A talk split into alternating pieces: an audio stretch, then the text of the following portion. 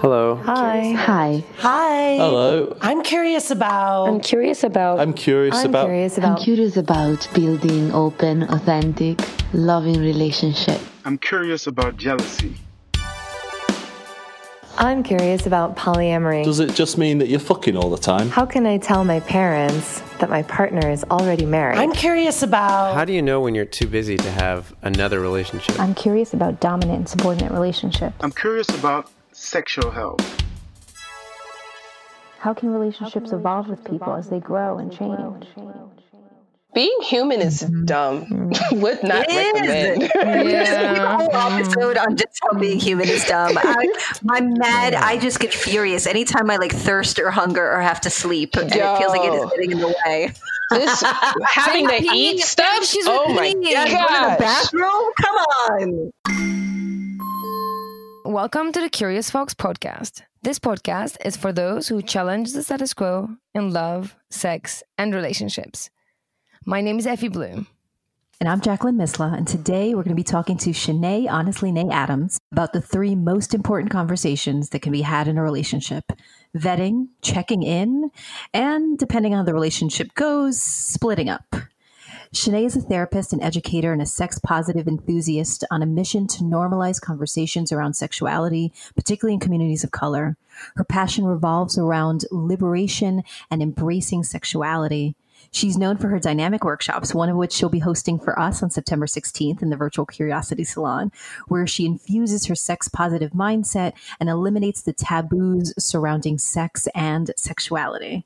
Hi, Shanae. Welcome. Well, that's me. I do things. Isn't it interesting when you hear people like read your bio and you're like, I did all those things. That's me. Yeah, and it's just like I wrote that bio. And it comes out of someone else's mouth, and it's like, whoa, I do things. Yeah, that's me. yeah. Um, well, thank you very much. Among doing all these things, thank you very much for making um, time for us and coming on the show. I want to just start with checking in with you. How are you feeling during these times of global and national unrest? What's really interesting is I was talking to my supervisor because I am a therapist, but I'm earning hours to get my license, which means I'm under a mm-hmm. person who already has their license. And I was telling them, you know, we talk so much in grad school about how like you need to your personality and your authenticity need to show up in the counseling session, but like you're there to like hold space for other people and like help them process. But it's super weird because we're all in the pandemic. So we're all anxious, mm-hmm. we're all depressed, we're all looking for some kind of some kind of grounding and some kind of like guarantee. So like when uh, my clients are telling me like, "Oh, my anxiety is stupid high," I'm like, "Girl, me too." Like in my head, I'm like, I thought I had it managed, and now like leaving my house like spurs a little bit of an anxiety attack or a panic attack. So mm-hmm. times are hard, and I, I oftentimes think about the. I saw a meme where you know the Titanic was sinking and the orchestra's playing, so it's like mm. 2020 and the pandemic is the Titanic sinking, and therapists teaching mindfulness on Zoom is like the orchestra playing. I'm like, yeah, that's, how, that's very much how I it feels. that. I love that for sure. Yeah. So true. Yeah. So my my background is in I have a master's in social work and I do client work, but I, I, my focus is on coaching. And it's the same. I think I have to really be mindful to not when someone is like, "Man, I'm going through this, this, and this," for me to be like, "Me too," and like, really, no, this is your space. We're going to create that space. But for all of us, kind of in the healing professions, the therapeutic professions, the coaching professions, ensuring that we have space to feel fed and taken mm. care of and heard. So I hope that you're getting that either through your supervisor or kind of through your community that you're getting fed. Yeah, definitely. And like trying to practice what I preach. And I just started a new, of like smoking like herbs to like help with my anxiety. So like mm-hmm. skullcap and like rose and hawthorn and stuff, like trying to, to find some homeostasis. So mm-hmm. yeah, I mm-hmm. definitely and then I also am am quick just to check in with myself and make sure that I can still show up for people and and just really like processing and evaluating. But it is it is an interesting time to be in the helping profession because mm-hmm. a lot of the you know, they say that like the universe will send you clients that have issues that you need to work on too, but we're all in the pandemic. So it's like yeah. we're all in the same boat for sure. For sure. Yeah. I'm actually I'm actually in a country I'm actually in a Muslim country right now. And there is a five times call to prayer that happens um, every day. And one of the things that um, I didn't grow up religious at, at, all, and this is a conversation that Jackie and I often uh, end up having.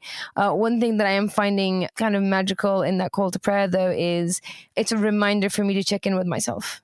And, and, and it starts with with dawn, right? And it ends with like with dusk so it's uh, it's all day and there's five like it's five times a day and it's just it's it's prevalent you can hear it from pretty much anywhere and it's been a really good opportunity for me to just like hear it. it is i find it to be very soothing and then use that time to just a minute to check in with myself like how i'm feeling and um go, doing it from like doing it maybe like once a week actively during my own therapy session to now doing it five times a day he's just been an incredible it's just like a whole shift in my being uh, i don't always manage to connect and get the message that i need but it's just been a really good practice to just get into that habit so that's just like one of the ways that I'm finding self care during the time when I have clients. All I, I, work with couples. I'm same I'm a coach. I work with couples, and uh, it feels like everyone's falling apart right now. Um, so it's been a good way to like hold it together.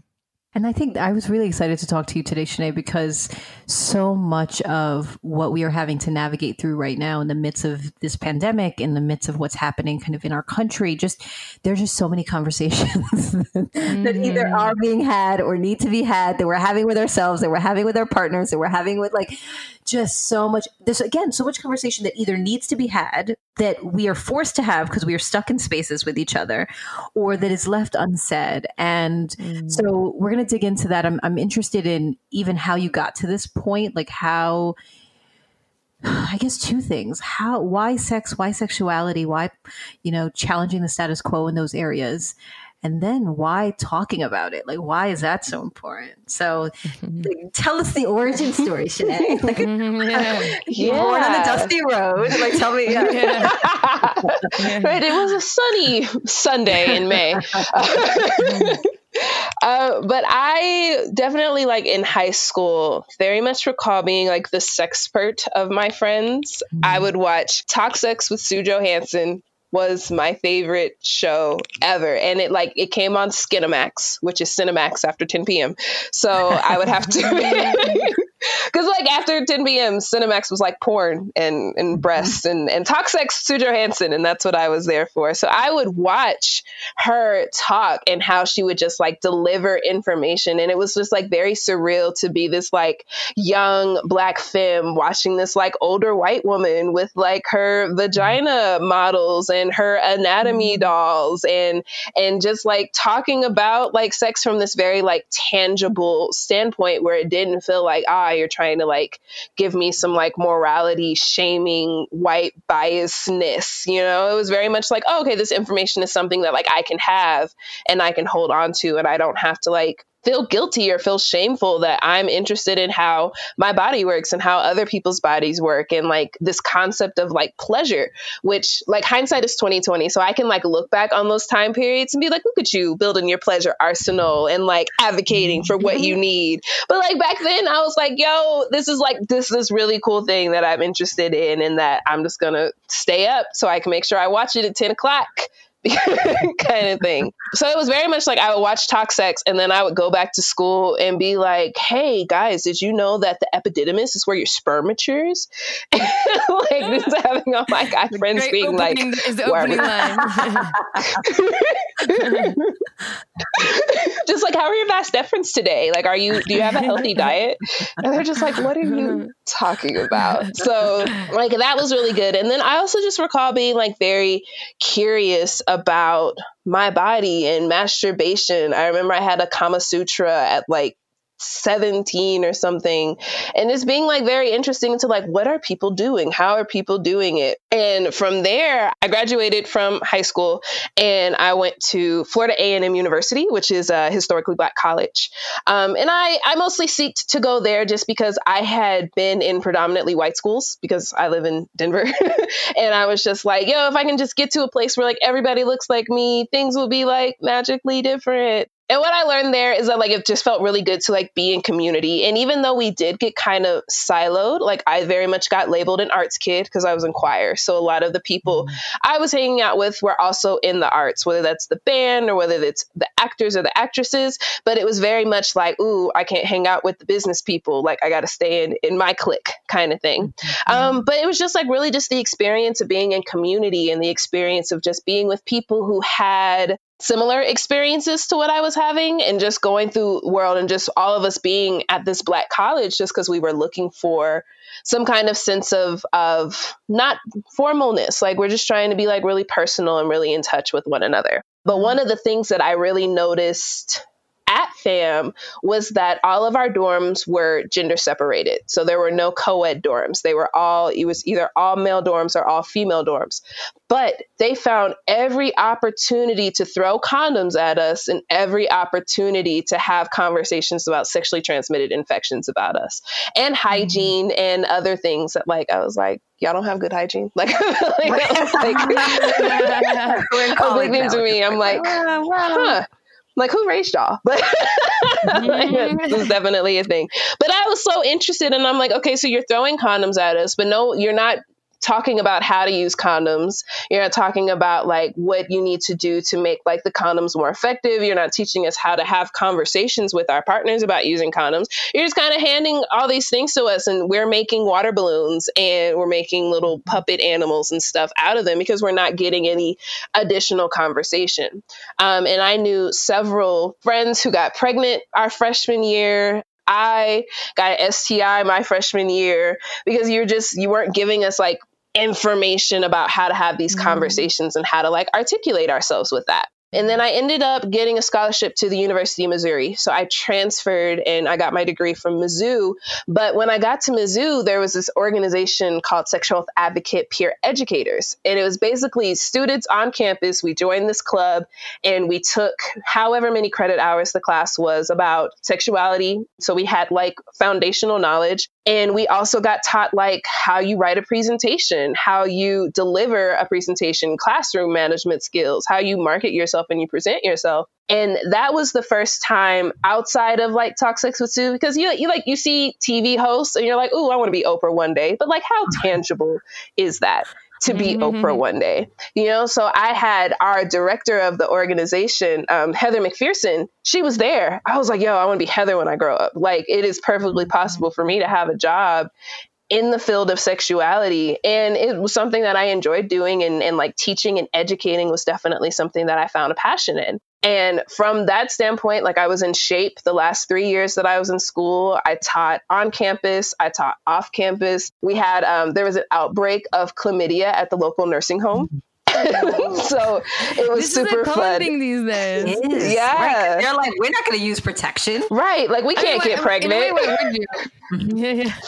Right, but it's also like, and now all of y'all have chlamydia. So mm. let's talk about that. And like, and that must have been interesting to go in and have those conversations with folks. It are... really was because it's like I understand that like pregnancy isn't a fear that y'all have, and then a lot of people would be like, okay, I have chlamydia, I'm gonna die soon anyway. Like, what's the point? just just being like, ah, because you're not wrong. Like, I don't know what to do with that. Right. So being in this organization and like educating to my peers and like having to like teach a nursing home, it was very much like a trial by fire. And now I feel like I'm at a point as an educator and as a therapist, like there's very little anybody can say to me that will like shock me. And I have clients all the time who will try to like shock and awe me. And I'll be like, oh, okay. Like the Greeks were doing that for hundreds of years. Like you're not new.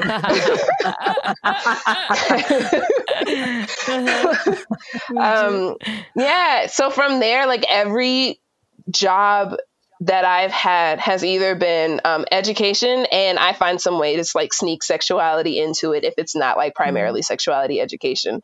So I worked for the Denver Museum of Nature and Science. I worked in the health sector, and we had a whole like reproductive system and a whole endocrine system mm-hmm. laid out. So that's where I would like hang out. I'm like, I'm here to answer questions about these two things. You can ask me questions about anything mm-hmm. else, like I know the museum, but if I stay here, that's this is where the questions will be kind of thing um, i worked at planned parenthood i was a peace corps volunteer uh, i lived in rwanda for 18 months and i lived at a health center compound and i did education around depo-provera and the liberation that can be like in having contraception i did like a where you try to like do research to find out like what the, the problems in the community are. And the top two that came up were like HIV and malaria. So I did a couple different health initiatives to like help people use their bed nets when they're so that way you know you, we can decrease the prevalence of malaria. And then even the whole like uh, in rwanda they were doing like cut and cover for hiv prevention. So trying to get people like circumcised because it hardens the tip of the penis just to touch.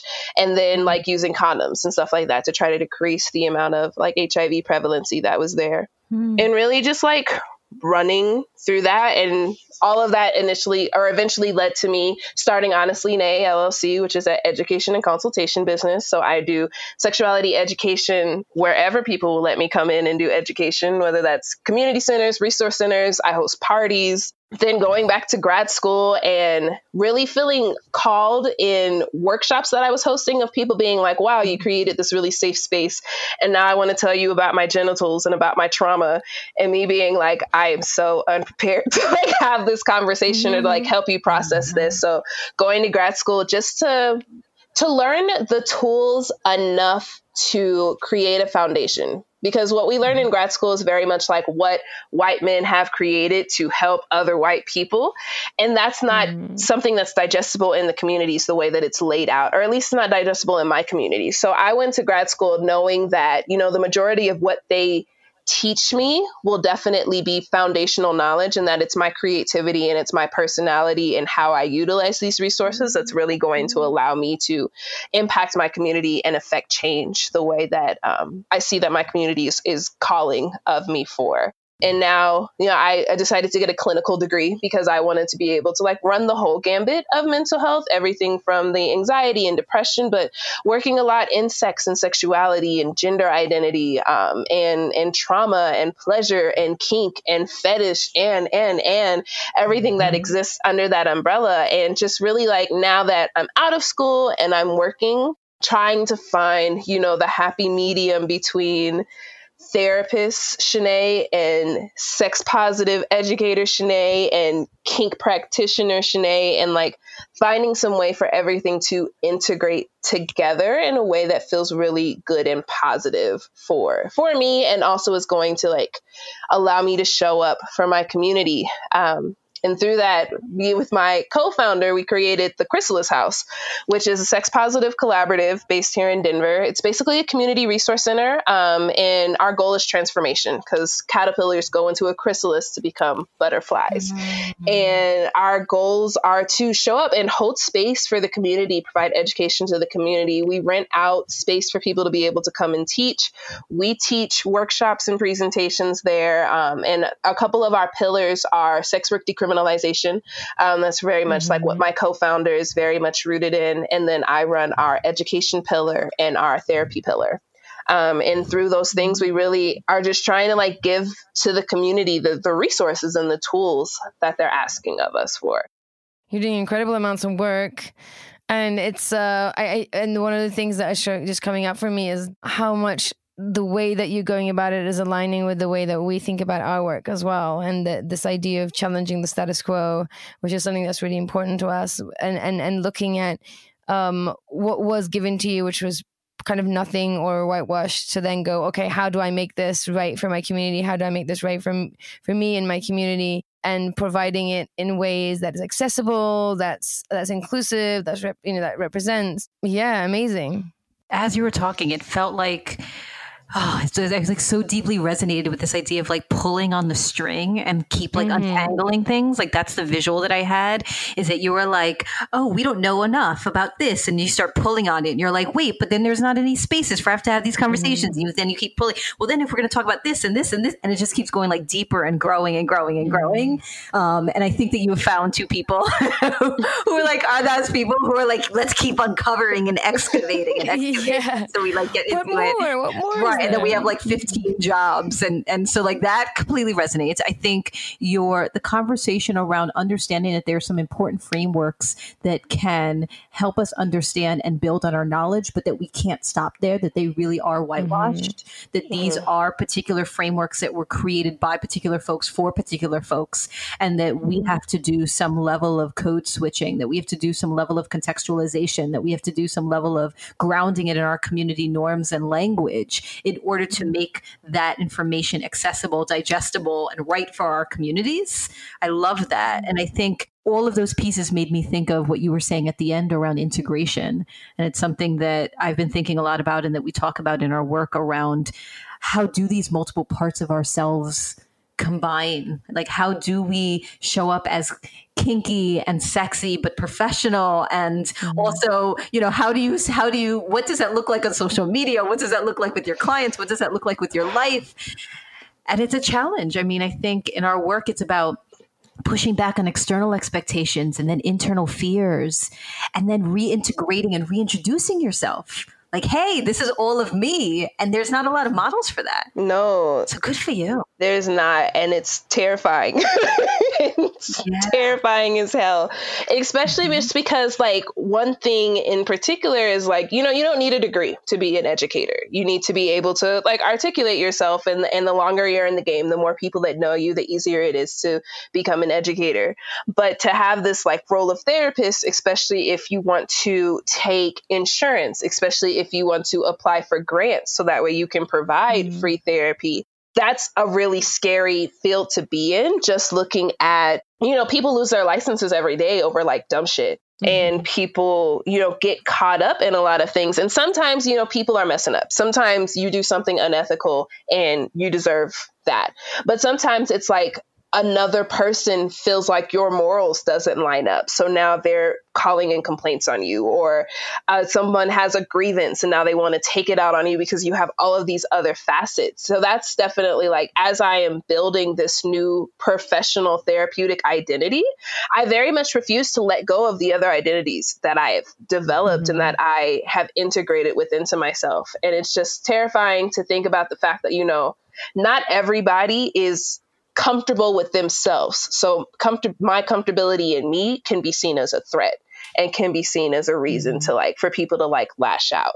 Mm-hmm. Mm-hmm. That really resonates with me is because it's one of the reasons I, I so often I'm a nerd. I like to study. I like to learn. Just before I'm, you know, I'm I'm I'm working on a blog which had me um, researching the neurology of dolphins, which is a whole other thing. So I'm like I'm a natural learner. I my my brain thrives when it's learning, and uh, I I was good at school. I enjoyed it, and I very often think about going back to school to get licensed to be a licensed therapist. I whether whether I take the PhD route or the masters or whatever, and it's it's this that thing that I'm coming back to, which is yes, I'm going to learn a bunch of things and it's going to provide me this certain type of foundation. At the same time, it's going to limit me. Mm-hmm. You know, right now I'm able to have conversations with my clients about psychedelics, and um, I'm, I'm able to have conversations about kink and sexuality. I can, you know, I can be, you know, very explicit. I can refer them to people. I can refer them to to sex workers, um, and all those things. If I got licensed and if I was practicing under that, um, there's a part of me that that doesn't want to let go of the freedom of not being licensed. Mm-hmm there's so many licensed kinky folks that I know, and it makes me think of like mm-hmm. Jet Setting Jasmine, who has a porn empire and a mental health empire, or even um, like other kink positive clinicians or other like kinky clinicians who are engaging in kink in their everyday lives. Mm-hmm. So it's very much like these things can be done so that there's a little bit of a path that can be followed but also like i have a friend who's like yeah i'm thinking about letting my license lapse and like not applying for my license and just like continuing the relationship that i have with my clients and like a coach dynamic and not having to exist under another set of of guidelines and boundaries that i don't have any any control over mm-hmm. and it's definitely something that like i'm weighing and i'm thinking about and like understanding within myself but also like I'm giving myself like myself like grace. Like I don't Absolutely. need to have the answers right now because I don't have my license. Mm-hmm. I am mm-hmm. trying to get the hours for my mm-hmm. license right now, you know? So mm-hmm. we'll see what I what I learn from this and and I'm still like in conversation and communication with all my mentors about like what I'm thinking and what I'm feeling and how I'm processing. Mm-hmm. And that's what I feel like a lot of people especially to be like a black therapist, especially to be a queer therapist or a femme therapist, you need to have mentors that also share some of those intersections.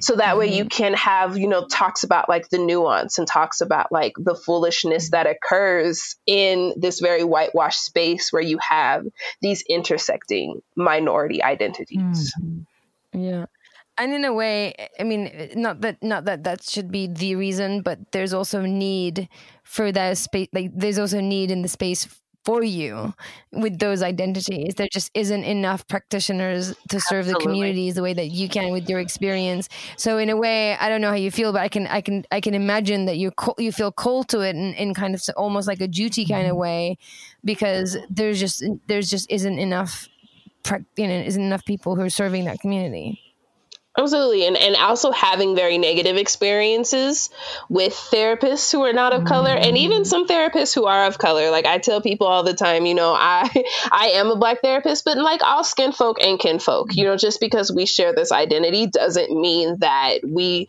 will get along or we will vibe or we will like each other. But what I do know is that my by my presence being in this space, I open the door for the next person to feel like they can come and take up space mm. as well. I love that.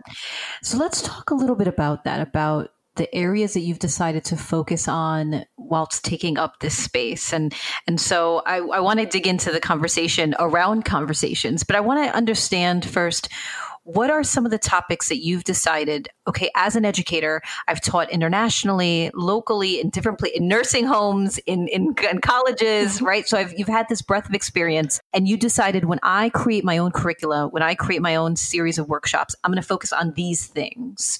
What were the things that you chose to focus on and why those things so when I think about my approach to education, I definitely see myself as being like um, like the valet that can open the door. So a lot of the conversations and a lot of workshops that I do are a lot of like beginner introductory uh, introductory based workshops. So taking, you know, this concept, this idea that people have and opening the door for them to come over and explore and providing, you know, just a little more than the tip of that iceberg. I do like to like give you the the general inf- information but then i want to provide you a little nugget so that way you know when you're ready to jump into an advanced or an intermediate pool at least you have some context to come in there with mm-hmm. so like as a as a sexuality educator, I think one of the questions that I get asked a lot by newbies is like they're like, I just want to know everything. I want to talk about everything and I want to have like a basis in everything. And sexuality is very vast. So it's like I definitely understand your desire to be like, I want to make sure that I know a little bit about everything that falls under this umbrella.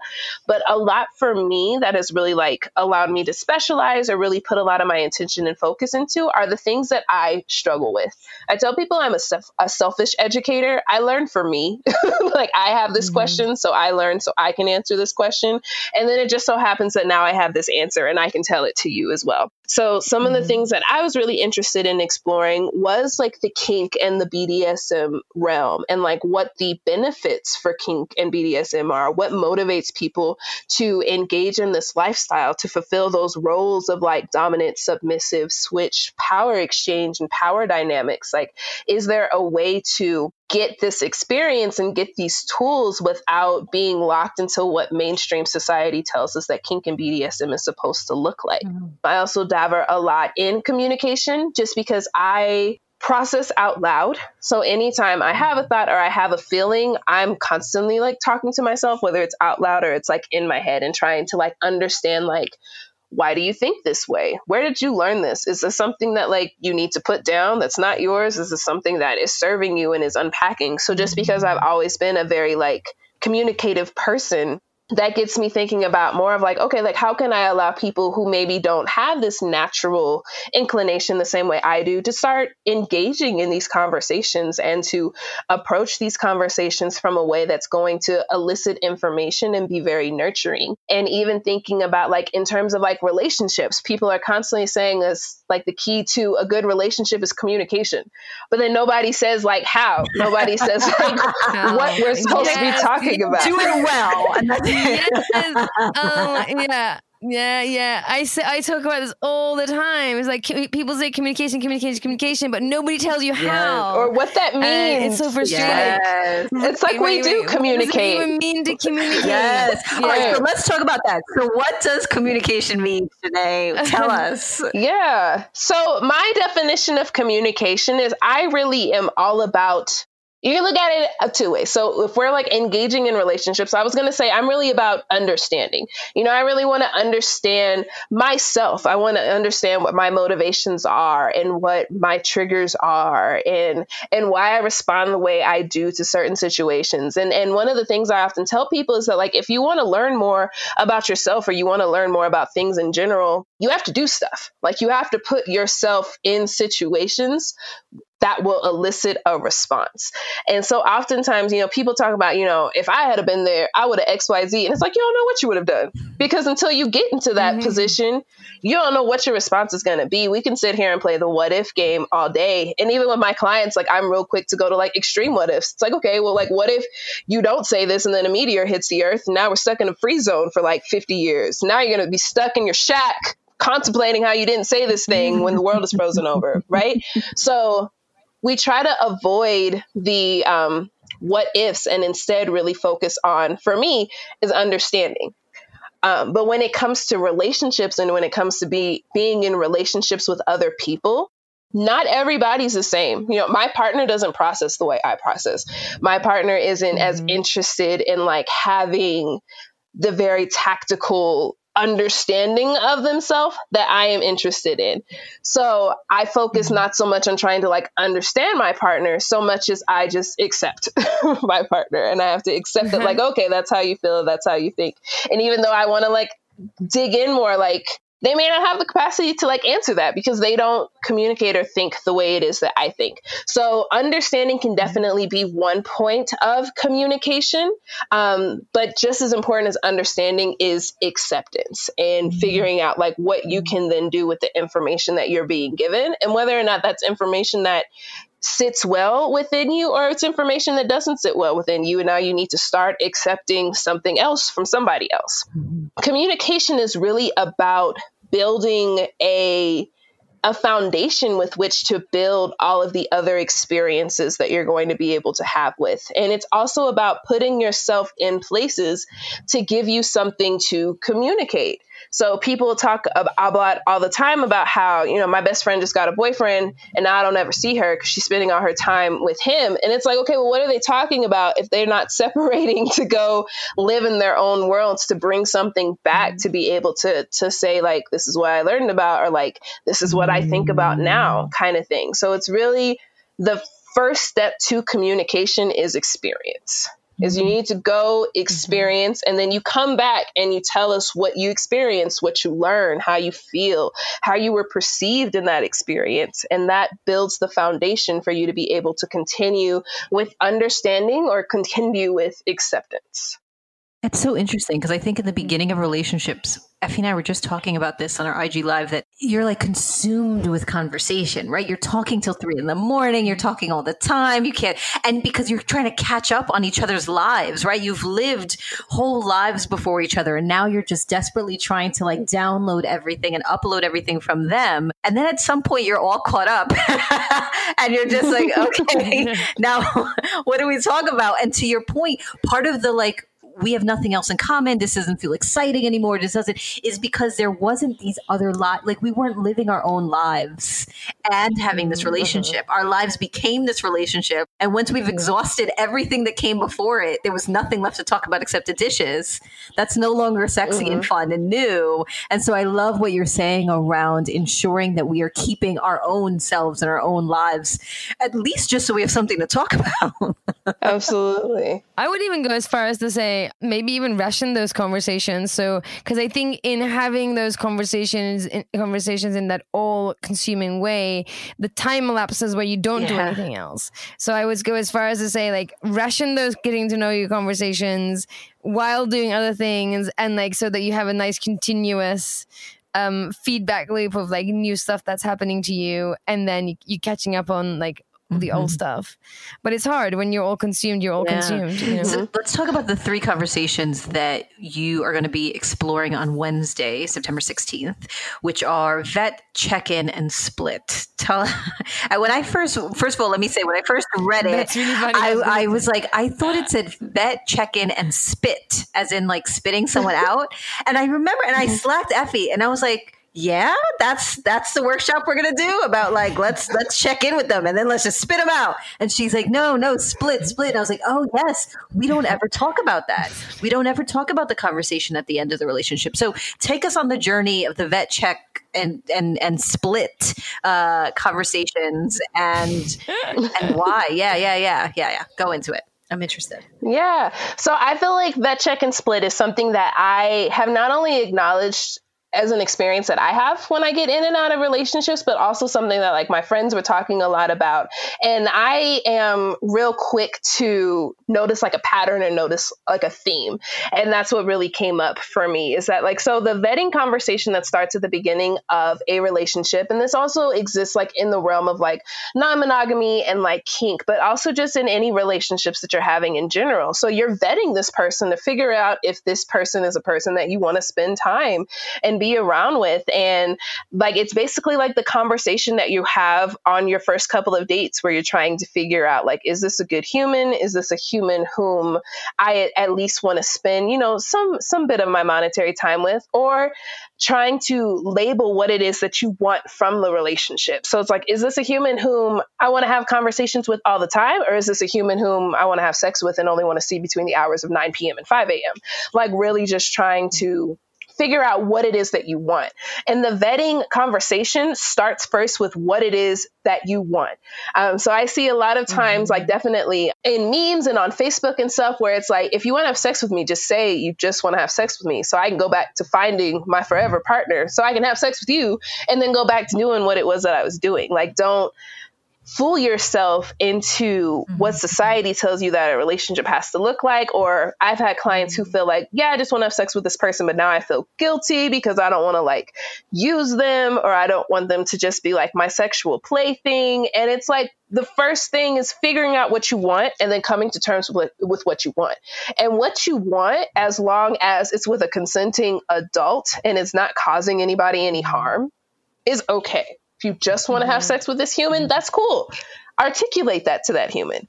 And then sometimes what we hear or what I hear when I like break that down for people is like, well, I don't want to tell them the truth because what if they don't then want to give me what I want now that they know what it is that I want? Mm-hmm. And it's like, okay, so then you're causing harm to a person. You know, you're engaging in something that's mm-hmm. unethical. And that's what we really talk about when we talk about ethical non monogamy and non ethical non monogamy and I've been a non-ethical non-monogamous, you know, so I know.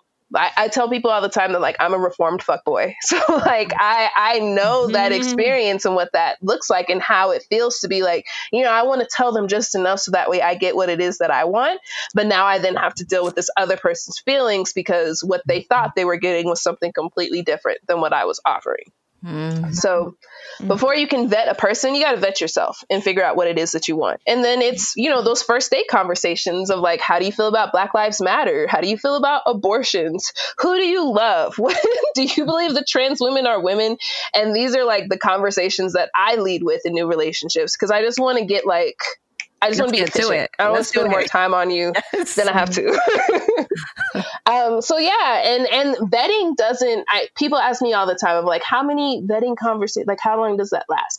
There's no timeline. Sometimes you are vetting, you know, that same partner that you've been in a relationship with for years, and you're still asking the hard questions, and you're still asking for for new information about them, and really trying to like get below the surface into like the bottom layers of that iceberg to really get to know and understand a person. So that's mm-hmm. definitely how things start.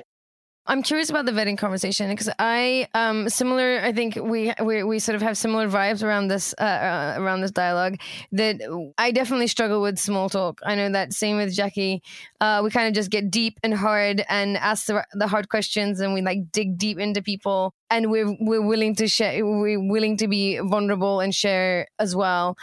I, I'm curious to what your experience is when you go with those questions hard in those first second um, dates because I know that I've had feedback before of like, oh, I feel like I'm being interrogated. I feel like I've been um, interviewed. And you know, I, I, have my own way. Like I have my own uh, reflections on that those comments. But I'm curious because I can, I can, I can definitely imagine that some of our listeners are going, "Whoa, those are those are hard, like those are really hard conversations to have right up front." So I want to kind of like play that, you know, that, that sort of devil's advocate and, and ask that question?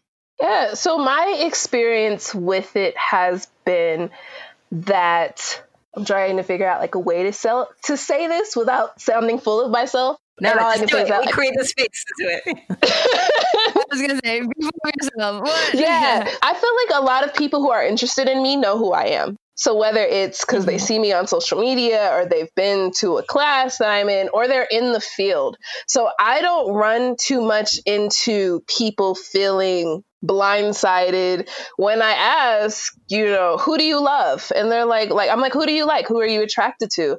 And I feel like maybe like a layman's person might be like, especially like I feel like maybe a person who's not in the field, maybe like, uh, like, what do you mean? Do I love? Like, I guess I'm attracted to like women, mm-hmm. and it's like cool. So it's like, do you you engage in like relationships with like trans women because like those are women too? And then I feel like if a person who maybe wasn't in the field or maybe wasn't as comfortable with that, you know, I could very much see that being like a a kind of blindsiding question or a question that could ensue a little bit of anxiety.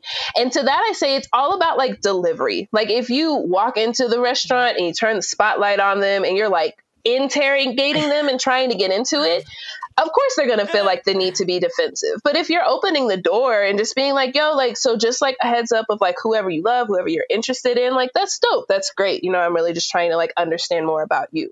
But a lot of the people that I date are in the field mm-hmm. and or are people who have some kind of like my my reputation precedes me i will say mm-hmm.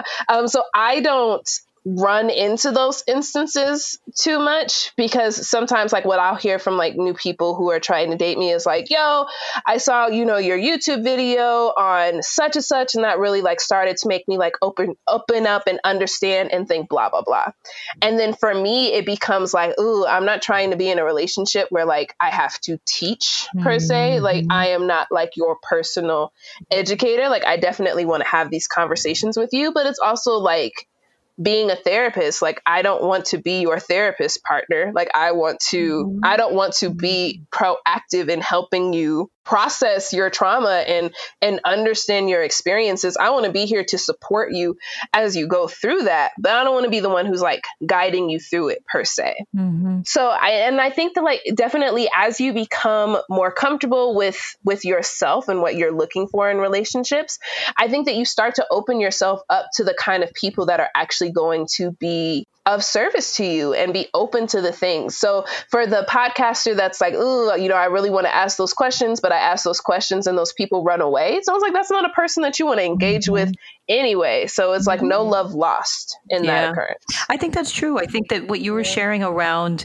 the first step being know, knowing thyself and talking to yourself and figuring out what you want also means figuring out your communication style.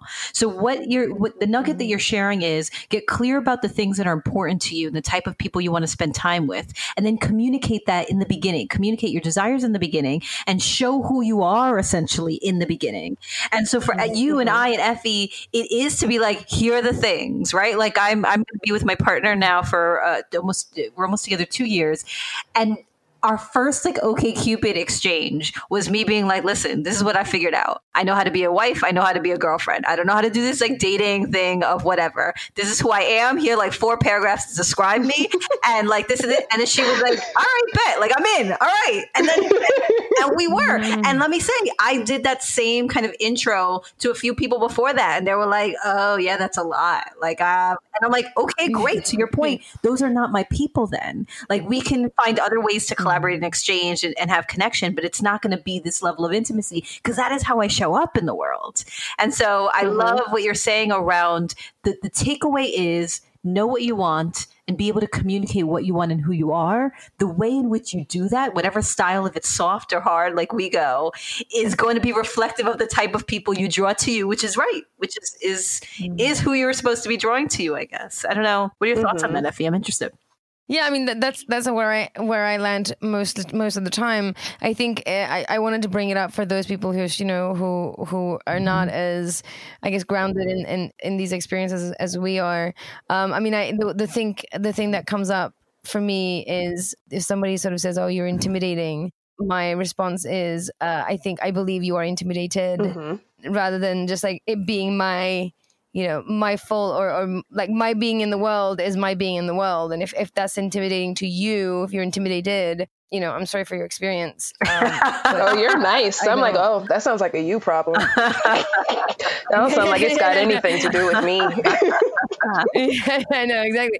So I mean, but but I'm I'm now at a place in my life that I can do that, you know. And there was definitely there has been times when that when that came up, it, I you know I crumbled and I was like, oh, I don't want to be this person. And now I've I've definitely grown into that and I own it like you said, I'm like, it's, you know, sounds like a you problem. but, you know, I, I mean, I, I, switch it around immediately if that kind of conversation comes up. I think one of the missions for Curious Fox is to provide inspiration and permission to our community. Mm-hmm. And I think this is also an opportunity for us to kind of inspire people to be who they are. And even when they might be put on spot or blindsided or or feel like they're with somebody who feels blindsided. And i think it's kind of giving them inspiration of how to handle that and also permission to be your full you know fully self-expressed self out there and realize that if you're not getting the response that you want um, those people probably aren't, aren't for you. They're not the right match for you in whatever whatever form that comes. So that's absolutely correct. And I find myself a lot with like clients just asking the question like, what permission do you need to give yourself to let that go? Mm-hmm. it's like, what permission do you need for that to no longer be something that you carry, especially like if you're processing, you know, when I tell people about like kind of knowing yourself and presenting yourself out there, there's this fear of rejection. There's this fear of like, okay, so what if I, what if I tell this person what I know about myself and this person doesn't want to be with me anymore?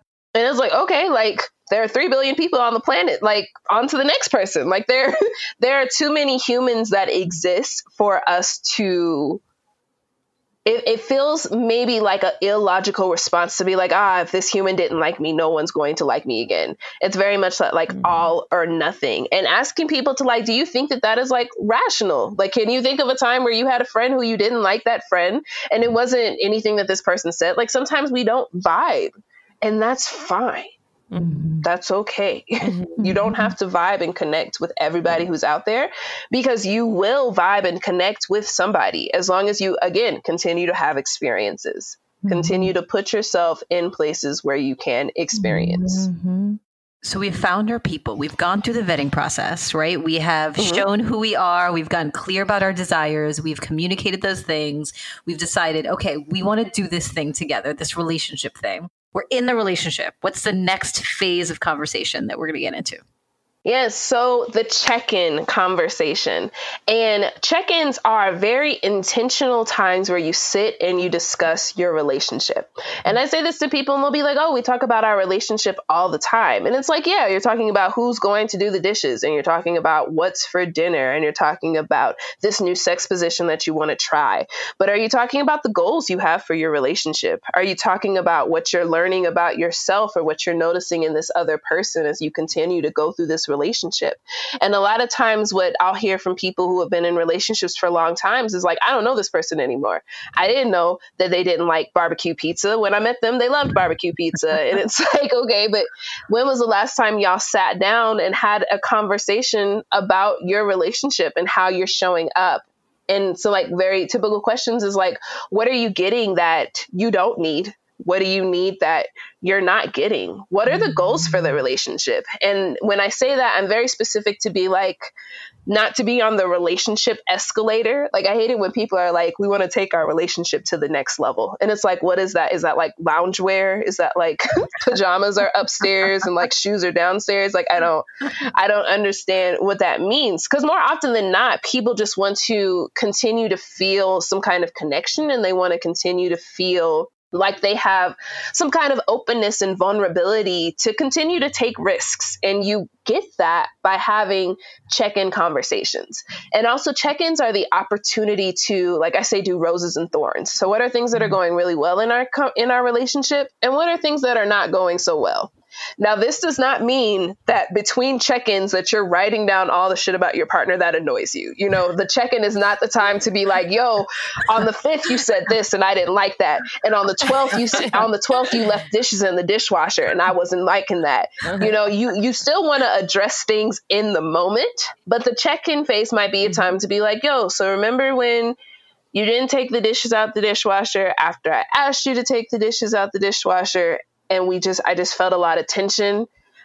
I really am invested in you taking the dishes out the dishwasher because I'm stressed or because this is what this is what I'm bringing to the table and just having you take the dishes out the dishwasher would take some stress off me. You know, that's something that I'm getting right now that I don't need is the stress of the dishwasher. so you still want to mm-hmm. confront it in the moment, but now at the check-in it's a time to open it up for more discussion. And the way that you make people not feel the need to be defensive is you don't attack them. You don't say, you never take the dishes out the dishwasher, so you don't love me. You don't care about me. You know, I just got a new promotion. You know, I'm stressed out. You don't care that I'm stressed out. That's not how you deliver that. It's very much like when you don't take, you use your I statements and you talk about how you feel. You know, when you don't take the dishes out the dishwasher, it feels like I have one more thing to do when I get home. And with this new job, I have so many things to do. And just having one less thing to do would make me feel a lot better. Um, even in terms of like sex and sexuality that you're experiencing, I say that people should have, you should have like an after interview after you have sex and just talk about like, what was something really good that you enjoyed? What is something that you would prefer that I didn't do again? what is something that like maybe you want to try next time? You know, it's the check in is all about creating an intentional time to take emotional risks. And in having those intentional emotional risks, you will learn more about yourself, more about your partner, and you will allow for your relationship to to evolve and mature into whatever that looks like for y'all. All that absolutely 100% um, I agree with. I think, in addition, what I find the check-ins also allow people is, especially those those of us who might be more anxious in their relationships, knowing that check-in is going to happen. Especially if you have anxiety around being heard or being seen. Um, if if that's a tender place for you, and you maybe you're not so great at ensuring that you're heard and seen, knowing that the check-in happens, especially if it's regularly, if it's going to happen regularly, that you know that there's going to be space allocated for you to be seen and heard. And I think that's also uh, is also a really good reason to have those check-in times. Some people who struggle with conflict or who struggle being heard, in the moment it might be hard to bring things up, but knowing that there's space held for that, and that it, if if it doesn't happen in the moment, that it's going to happen at some point, can I I also find can really alleviate some tension and some like just prolonged anxiety. Mm-hmm. Mm-hmm. Yes. And especially if you build parameters around the check in, if you establish, like, okay, mm-hmm. so in this space, we are going to listen to each other to understand. not listen to respond, mm-hmm. not listen to defend. Mm-hmm. We're going to listen to really understand and hear what the other person is saying. In this space is also a safe space for us to be able to like air grievances and be able to talk about, you know, the stressors that we're having in our relationship without having to have the conflict of like, ah, are they going to leave me or do they think that I'm a horrible person now? Like, no, this is the place for us to be able to do this. We can also agree that when we leave the check in space, you know, that like whatever happens, any conflict that happens in the check in stays in the check in. And when we leave out of this space, mm-hmm. we're able to take the lessons that we've learned and the emotions that we felt and allow that to guide us into more nurturing and serving places within our relationship. Um, and people ask me a lot, like, so how often should we be checking in? And I feel like once a month is good for me and my relationship where we stand up. Um, and one thing that we find is we don't even have to like schedule it. Like the moon shifts away and we're like, hey, let's check in, right? Um, but for some people, mm-hmm. you know, you might need to schedule every Tuesday at 4:30. We're gonna meet at Panera and we're gonna have this very intentional conversation about our relationship. Or if you're mm-hmm. busy people, especially if you have careers or if you're parents, like you do need to get it on the calendar so you know that this mm-hmm. opportunity mm-hmm. is coming up and it's something that has value for for everyone who is involved mm-hmm. Mm-hmm. for sure yeah, yeah. I also love this idea of creating a container where you are saying like this is when we're going to talk about it and when we're done, we're done. It's not something that we're going to take away and ruminate over and keep bringing it up, but it's like, you know, here the the time frame that we're going to discuss this. We're going to come mentally prepared, emotionally prepared, and when it's done, it's done pro tip that I give to my clients with check ins is to have an intentional, what I call state change scheduled immediately afterwards. So I tell people if you do it in your kitchen, uh, make sure once you're done, go move to the living room or go for a walk. If you're doing it somewhere like Panera, you know, pay your bill, go out and get coffee somewhere mm-hmm. else. Um, make sure you have the container and a state change where you can truly say, this is going to stay. We're now moving away into mm-hmm. something else. Mm-hmm. Um, and then just take it, just take the learnings away and then put them into action if needed. And then just go back to it, you know, when, when it's time again to do a mm-hmm. check in again. I think that's really important. Yeah. And being disciplined about yeah. that. I mean, I've had conversations with my partner and she's been like, you know, I don't hold grudges. But you remember last week when you like, no, no, that's not. Wait, you remember last week on Tuesday at two thirteen p.m. I mean, I'm someone. Once I forgive something, I forget it. You know, last time when we were talking two weeks ago, and you're just like, no, no, no, no. So I do. I like. I really do like. Are we? How are we feeling? Are we feeling good about this? Like, can we? Can this live in this space and and make sure that it doesn't right. spill out and like and into regular life? Yeah, right. that's great. It's great advice also like are we done mm. like i sometimes it's just like you just need to just t- keep talking about it until you're done and if you're not done i think you just need to yeah. hold more space mm-hmm. rather than saying okay we talked about it now and we're over it if you're not over it just own the yeah. fact that you're not over it and you just need to keep talking about it for the next three right. sessions and then you like the space is held you know rather than you kind of bringing it up like sneaking it in when you're pissed at something else. exactly. And mm-hmm. I like mm-hmm. what you said about, you know, for the next few sessions because, or times together, I think that I am the type of person who has a sense of urgency. Shanae, like you, I think that I am like, we're going to talk about it. Like it's on my mind. So it's going to come out of my mouth. And it's like, well, it's three in the morning and it's Monday night or it's Sunday night and tomorrow's work. And I'm like, that doesn't matter. Like we're going to talk about it. And so I've certainly gotten, gotten better about, okay, we're both exhausted, we're both stressed, we're both hungry. I still want to press on and talk about it, but I'm it's not going to end with the best result. So I'm going to live in my discomfort of not talking about it until mm. you eat, until we sleep, until whatever. I do mm. want to figure out when we will talk about it. Like we're not going to just like keep going about sure. the day and you know. So all right, tomorrow afternoon we can talk about it. Fine, and I'll give myself and that person the space to, to get through that.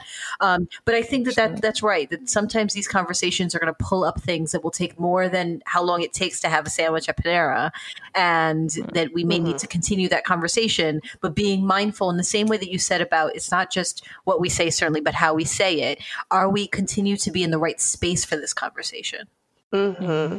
And the time which like you said I, I have never i have never heard anything being resolved at a conversation that's prolonged to 3 a.m in the morning. It, it just i've never seen it. I've never i mean i've never heard of anybody saying I, am going to try and find out. Okay i will keep trying. It's just i will keep having arguments at 3 in the morning to see if it works and i will report back. No you're right. Yeah. no you're right. At certain point. just, i know I know. Yeah. It just does, it just doesn't get resolved, you know. It just gets mm-hmm. worse and worse and worse. So I think um, you know, I mean if I, please our listeners, if you are if you're somebody who's like c- continuously and successfully resolving conflict at 3 a.m., I want to know. I just haven't heard of that. I just haven't heard anybody who can do that. So yeah. yeah. And I know yeah. that uh, just one thing that you were mentioning Jacqueline is that like I I will be very clear about my opinions and how I feel and what's going on with me, but sometimes I do experience difficulty in like trying to get it out of my mouth and articulating it to my partner. Mm. And and when you're talking about like, oh, okay, we can't talk about this right now, like I will just sit in the uncomfort. I know for me, mm-hmm. I have to be very very conscious and very intentional about like taking emotional risks and about mm-hmm. challenging myself and about showing up vulnerable. Cause like I said, like, you know, I'm a reformed fuckboy. Like I got the emotional walls. Like I know how to do that. So it's like the challenge of like pulling things down to be able to like articulate myself is is hard is hard and that's why it's very mm-hmm. like you have to be intentional about like who who you can take emotional risks with mm-hmm. and who you can't take emotional risks with and also like weighing you know is is it worth whatever the impact on me is going to be to show up and try to express myself to you in this moment is that that risk going to be worth what the possible resolution is going mm-hmm. to be mm-hmm. and it's it's hard I, I, tell people all the time i'm like yeah i'm mm-hmm. teaching you this i'm talking about this but please don't think that like i'm just having the most amazing relationships and the most amazing mm-hmm. communication ever because sometimes it's very much mm-hmm. like do what i say and not what i did that's how i mm-hmm. came to what i have to say because sure. i yeah. did it it's absolutely yesterday but, effy and i were talking yeah. about like we fail you know fail to win like we made so many mistakes that we learn sure. from that helps us then be like hey this is what happened and then because we're nerdy, we research it, we figure out, oh, everybody else mm-hmm. is dealing with this too, and we kind of dig in. So, okay, so we vetted the person. Oh, sorry, I was just gonna say, uh, just because I know better doesn't mean I do mm-hmm. better. Mm-hmm. Absolutely, and like especially like I have so many clients who are therapists, and especially like just me myself, it's like I have all the tools where I shouldn't have ended up in that situation, and then I ended up in that situation. Mm-hmm. So now I'm a horrible person, or I'm horrible at this profession, or or I just suck at this and that. And it's like no, like when you are in spaces where you are being a professional, that's completely different from when you are in spaces where you are mm-hmm. being a human and you are being a person. Mm-hmm. I tell people all the time that like I'll tell people I'm a therapist and they'll be like, ah, I'm going to stop talking, and I'll be like, you're not paying me. That side of my brain isn't on right now. I could care less about what you say, right? And it's like so it's like I don't show up as therapist Shanae in other aspects of my life. You know, I am I am human Shanae. Those other um, however much time I'm not being a therapist. So that's like a, another huge takeaway is like just because you you do this for a living or just because like you have this knowledge and these tools you're still human and you don't always have the same mm-hmm. access or reach to those tools like you would when you don't have on your professional hat yeah mm-hmm. for sure yeah. i'm gonna let yeah. this sit and soak in for a minute it's true. It's true. Mm-hmm. So, okay, so let's continue down the journey. We have vetted the person. We have now checked in, and at some point, at some check in, that Panera bread conversation, it did not go well. And we are mm-hmm. realizing Ouchie. that Panera, by the way, better sponsor us for this episode. Yeah. Right? St. Louis Bread Co. Shout out. Send, send, send, I went, we, we just gave our ways ourselves away so quickly. We were like, sponsor us or just send us a sandwich. Like we yeah. devalued ourselves in, in, in, speed time. Okay. So we, we have conversations. We're doing some check-ins and these check-ins are helping us reveal like there are just some things that we cannot get past. Walk us through the next kind of conversation that comes up in this moment. Yeah. So the check-in conversation is definitely twofold. Check-ins are so you know where you are in your relationship, you know how you feel in your relationship, and if the end of the relationship is coming, you know why. I can't tell you how many conversations I've had with people where they're like, I don't know why they broke up with me. I don't know why my relationship ended. I feel like I just want to text them because I need closure. Closure is a myth. Mm. Closure does not exist. What you're trying to do is resolve the unfinished feelings that you feel within yourself. that is a you problem. They're not going to be resolved with the input of another person. So I tell people all the time closure doesn't exist. But if you have these check ins, if you can look back at the relationship and look back at the check ins, you can oftentimes find the thread that was pulled on that ra- unraveled, you know, the relationship or that unraveled or, or led to why you know we now need to have a conversation about us no longer being together. And that is the thing about the the split conversation. So i oftentimes think about it as an exit interview the same exit interview you might have when you leave a job. Um, so you're able to say because you know so often like people will be like so and so left me. I don't know why they left me. I don't know what i did wrong you know, I was perfect. I showed up and I gave my heart. I did their laundry. I made them five course dinners. But it's like, okay, so you were doing acts of service when their love language was touch. Like, how often did you touch your partner? Partner mm. left you because they were getting touched. And if you were having a check in conversation where you're like, what do you need more of that you're not getting? Your partner could have been like, you don't touch me. So I feel like you don't want me. I feel like you don't like me. And then when you get to the split conversation, you're like, hey, you still don't touch me.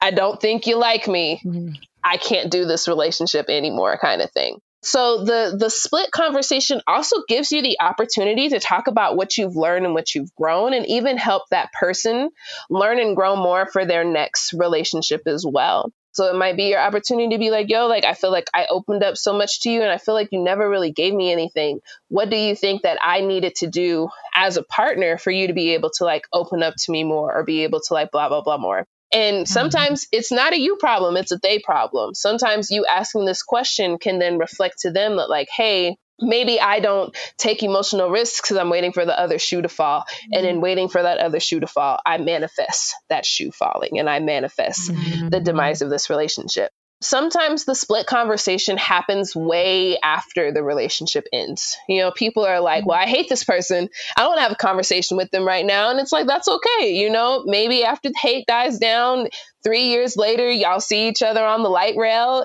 and you're like, hey, should we go to Starbucks process, you know, why we broke up kind of thing or, or something like that. But really the split conversation is an exit interview. And sometimes the split conversation is a conversation you have to have with yourself. There's no involvement mm-hmm. from the other person. And that's mm-hmm. why I tell mm-hmm. people that closure is a myth because you are trying to resolve the feelings within you. And because they are your feelings, the only one who can resolve them is you. It doesn't really matter what that output that other person can give to you. It's all you. It's all your problem. So it's you who has to fix it. Or you who has to to either find some comfortability in the fact that these feelings will not be resolved, or you who has to package these feelings up and put them somewhere else so you can go on and be mm-hmm. on with the rest of yourself. And then also like what permission do you need to give yourself to pack this up and stop looking at it on your floor and like actually kind of like move on with yourself. Mm-hmm. But for those people who like if you've had typically like very good conversation and communication in a relationship, like typically the split conversation is not a conversation that was not anticipated oftentimes you you see yourself in the relationship just being able just to be like yo this isn't working. And then like mm-hmm. no it's not working. It's like we keep we keep trying to make it work but you know there's just something that's not clicking. And it's really just holding space for one another just to sit with the group realization that this is not working Mm-hmm. And then you get the opportunity to like resolve all those feelings of like, you know, I really cared about you. I feel like I showed up in ways and were vulnerable with you that I had never done that before. And now you get to sit and look at like, so what what container was created for you to be able to be vulnerable mm-hmm. you know a lot of mm-hmm. like self processing of like what have you learned about yourself from the experience mm-hmm. of being in this relationship mm-hmm. Mm-hmm. Yeah, one of the conversations that we've had last episode is around the difference between um, the people that you're in a relationship with and the relationship itself. And there's a two separate entities. You can love somebody, you can care for them deeply, um, you can even want them to be in your life. But if you're not compatible, if you can't um, agree on the container in which you're going to relate to one another, that the container can't sustain both of you to thrive, it, it doesn't. You know, it could just be about the container and not about the other person, and and it, the conditions for the conditions for them to thrive and the conditions for you to thrive m- might just not be compatible.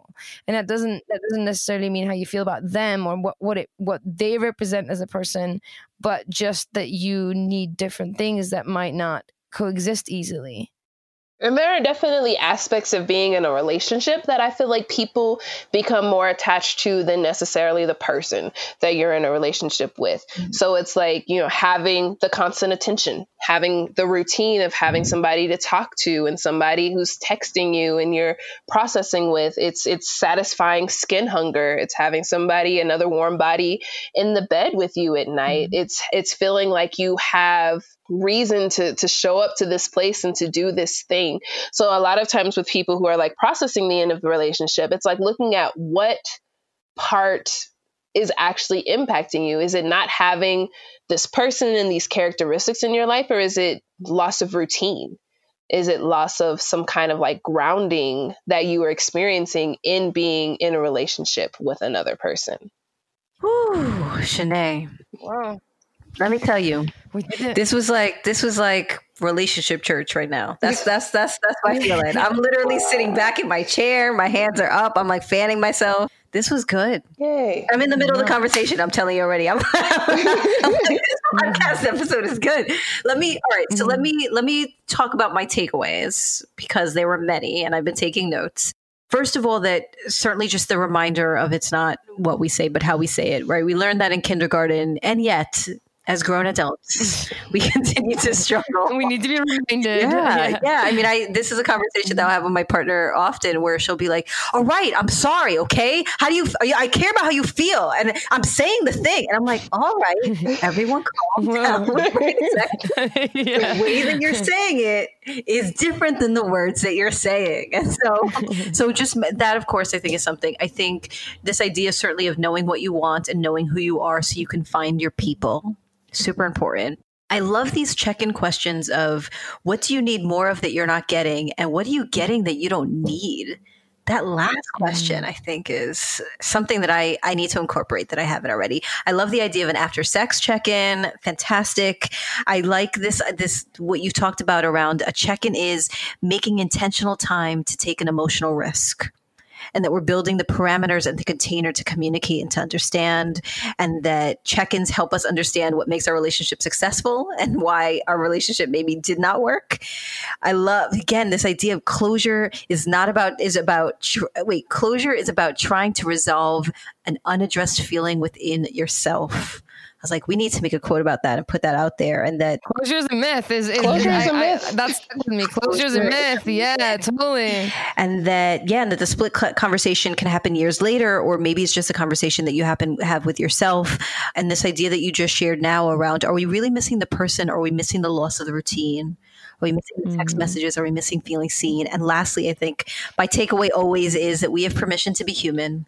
That is something that I mm-hmm. often have to remind myself that my I love humans and I am so badly frustrated with my own humanity. And so that all of this felt like a real permission to just be human and to lead into that. Mm-hmm. Lead into the mm. fact that we are humans with other humans. Yeah, yeah that's hard to hold being human is mm-hmm. dumb. Would not it recommend.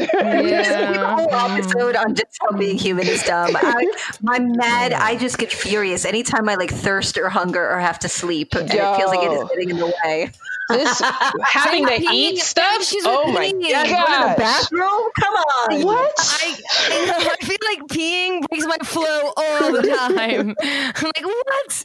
I was just writing. Now I have to pee. Do you know what I could accomplish in this world if I did not have to sleep, ladies? Like I am just, uh, I can't. Yeah, the I can't Taurus right in me, yeah. you know, the Taurus in me. If nothing else, I'm gonna go lay down. yeah. That's funny. That's funny. Um, one of my quotes that gets passed around is um, and build uh, is about uh, making the effort to create relationships that can contain the humanity of those in it. Mm. Mm. Yes, mm. yes, yes, Because yes. ultimately, that's all. That's what we bring. Our humanity, our our most wonderful and darkest humanity, yeah. is, is all we get to believe. All, all we get to um mm-hmm. to bring. Mm-hmm. So. Before we wrap and tell you how you can get more of Shanae and more of this information, because I know that you want it, uh, we are going to do a rapid fire round of four rapid questions. Fire. Rapid fire round. Okay. So get ready, stretch it out. Stretch. All right. All right. Four questions and then and then we're going to we're going to say talk about this workshop next week. Okay. So, what is one piece of advice that you would give to your younger self about love, sex, or relationships? You're queer. Go be queer. Boys are easy, but you're queer. So go be queer. yes. Love it. That was really that Love was for it. somebody out there. I really felt that one. That, that is true. That's true. Boys are easy. They're simple. You can get what you want uh-huh. out of them. No muss, no fuss. But I mm-hmm. guarantee you that there are queer humans who will give you the things that you want, and mm. you will mm. feel better about yourself than having to do the thing that's simple. Mm-hmm. Here, here, here. Love that. I agree. I think somebody heard that out there for sure. for sure. Okay. What is one romantic or sexual adventure on your bucket list? I want to go to like Bali or like Indonesia and take like those rose petal baths, those baths that are like mm-hmm. drawn with like so much intention that they like make you a design on the rose petals and then somebody else cleans it up. I don't have to clean it up. I think, I think that's the part that makes it a fantasy because I can go buy a crap ton of rose petals, but then I have to clean it up. uh-huh, uh-huh. I love it. All right. Um, what is one way that you challenge the status quo? I think one way I challenge the status quo is that although I have a lot of fear about, you know, entering this new profession, I don't let that fear stop me from showing up authentically. I don't let that fear stop me from saying, you know, this is what I think and this is how I feel. Um, and I know that for a lot of people, especially like a lot of like kinksters, they want to kink like on the low. But I know that in order for me to show up and be a resource for community, I do have to just continue to be my authentic self and to be me. And anything less than that would not sit well to me. And if that makes somebody else feel uncomfortable, they problems is they problem. Mm-hmm. Love it. Love it. Love it. Uh, last but definitely not least, what are you curious about recently? What am I curious about recently? I feel like I do all this work with like relationships and communication and love. And I just feel like in myself, I don't have a handle on like what love is or what love means or like this act of like love and loving. And especially like as a tantrika, so much of my like tantrika training is on like tantrikas are the embodiment of love. And I'm like, I does not compute. Mm-hmm. So, you know, I find myself like reading more and trying to understand more. And especially like as i work with with couples who are coming in and they're like well we love each other. And it's like but y'all don't get along. Like especially like being like a child of divorce just like seeing like my parents i'm like y'all don't like each other. Like i don't know why y'all are like why mm-hmm. love is mm-hmm. this thing that feels enough to over encompass the very real things that are in the room right now and that like y'all don't like each other mm-hmm. y'all don't get along y'all don't vibe like what is this love thing if it if it feels enough for some people to to overcome very obvious at least to from where i sit and even from where some people sit very obvious disconnection mm-hmm. like it's it's very interesting because i i have had so many partners who who love me and who have these like experiences of love and i am just like i feel like everybody else got the answers to the test and i didn't even know we were being tested mm-hmm. so i mm-hmm. just am trying to like explore that and and have an understanding of that more because it does not compute Sounds like a worthy endeavor. Yeah. Understanding love? Mm. Come on. That's like, that's good work. that's like the work. Um, oh my gosh. Yeah. Yeah. Yeah. Well, if you'd like to become a communication ninja and work on mastering some of the most important dialogues that you will have in your relationships, then join us on Wednesday, September 16th at 8 p.m. Eastern as Shanae will guide us through the vet check split, the conversations of non monogamy. As we've shared in ethical non monogamy and polyamorous relationships, there are three conversations to be had repeatedly. The vet conversations before you engage in any new situation the check in conversation that you have to have continuously in your relationship. And finally, the split conversation, the conversation had if the relationship comes to a close. On September 16th, Shanae will break down the three conversations, provide scripts and skills to engage in them, and enlighten participants on how to have better communication with your partner or partners. This workshop will also explore miscommunications and microaggressions that may arise in navigating non monogamy. Tickets are available on our Facebook page and our Instagram bio, on our website by searching We Are Curious Foxes wherever you are. So if you're not able to join the workshop or if you are listening in from the future, not to worry. You can watch a recording of the workshop on our Patreon. And as you may know, as a Patreon member, you'll get access to all the video recordings from our in-person and our virtual conferences and events, as well as free tickets, discounted tickets, exclusive events, and more. So you can find out more about that by following us at We Are Curious Foxes on Patreon, on Facebook, on Instagram. If you want to follow Shanae or learn more about her work, then you can go to her website at honestlynae.com. That's H O N E S T L Y N A E.com or on Instagram at Honestly Nae or on YouTube. You can follow Honest Sex with HonestlyNae. And if you were interested in this conversation, then you should share it with other people. You should like it. You should share it. You should comment on it. Our goal here at Curious Fox is to change the noise. And so you can help us in that endeavor. You can help us change all of the prescription and the dogma that we hear by continuing to share out these kinds of conversations. And so please share this out with friends. You can let us know if you have a topic that you'd be interested in us exploring, or if you have a question, you can email us at listening at We Are Curious Foxes, or you can do the cool things. All the cool kids are doing it nowadays. And you can call us. You can use the phone, not just for Instagram, but for actually calling people. And you can do that and you can leave a question, you can leave a comment, and we'll play it on the podcast and we'll share our answer to your very specific question. You can give us a call at 201 870 0063. Yay. Thank you, Shanae, for joining us. This has been a really insightful, and we're really excited to take a deep dive into the workshop on uh, September 16th. And thank you, Foxes, for listening. And of course, as always, stay curious, friends. Stay curious. Curious Fox podcast is not and will never be the final word on any topic. We solely aim to encourage curiosity and provide a space for exploration through connection and story. We encourage you to listen with an open and curious mind and we'll look forward to your feedback. Stay curious, friends. Stay curious. Stay curious. Stay curious. Stay curious. Stay curious. Stay curious.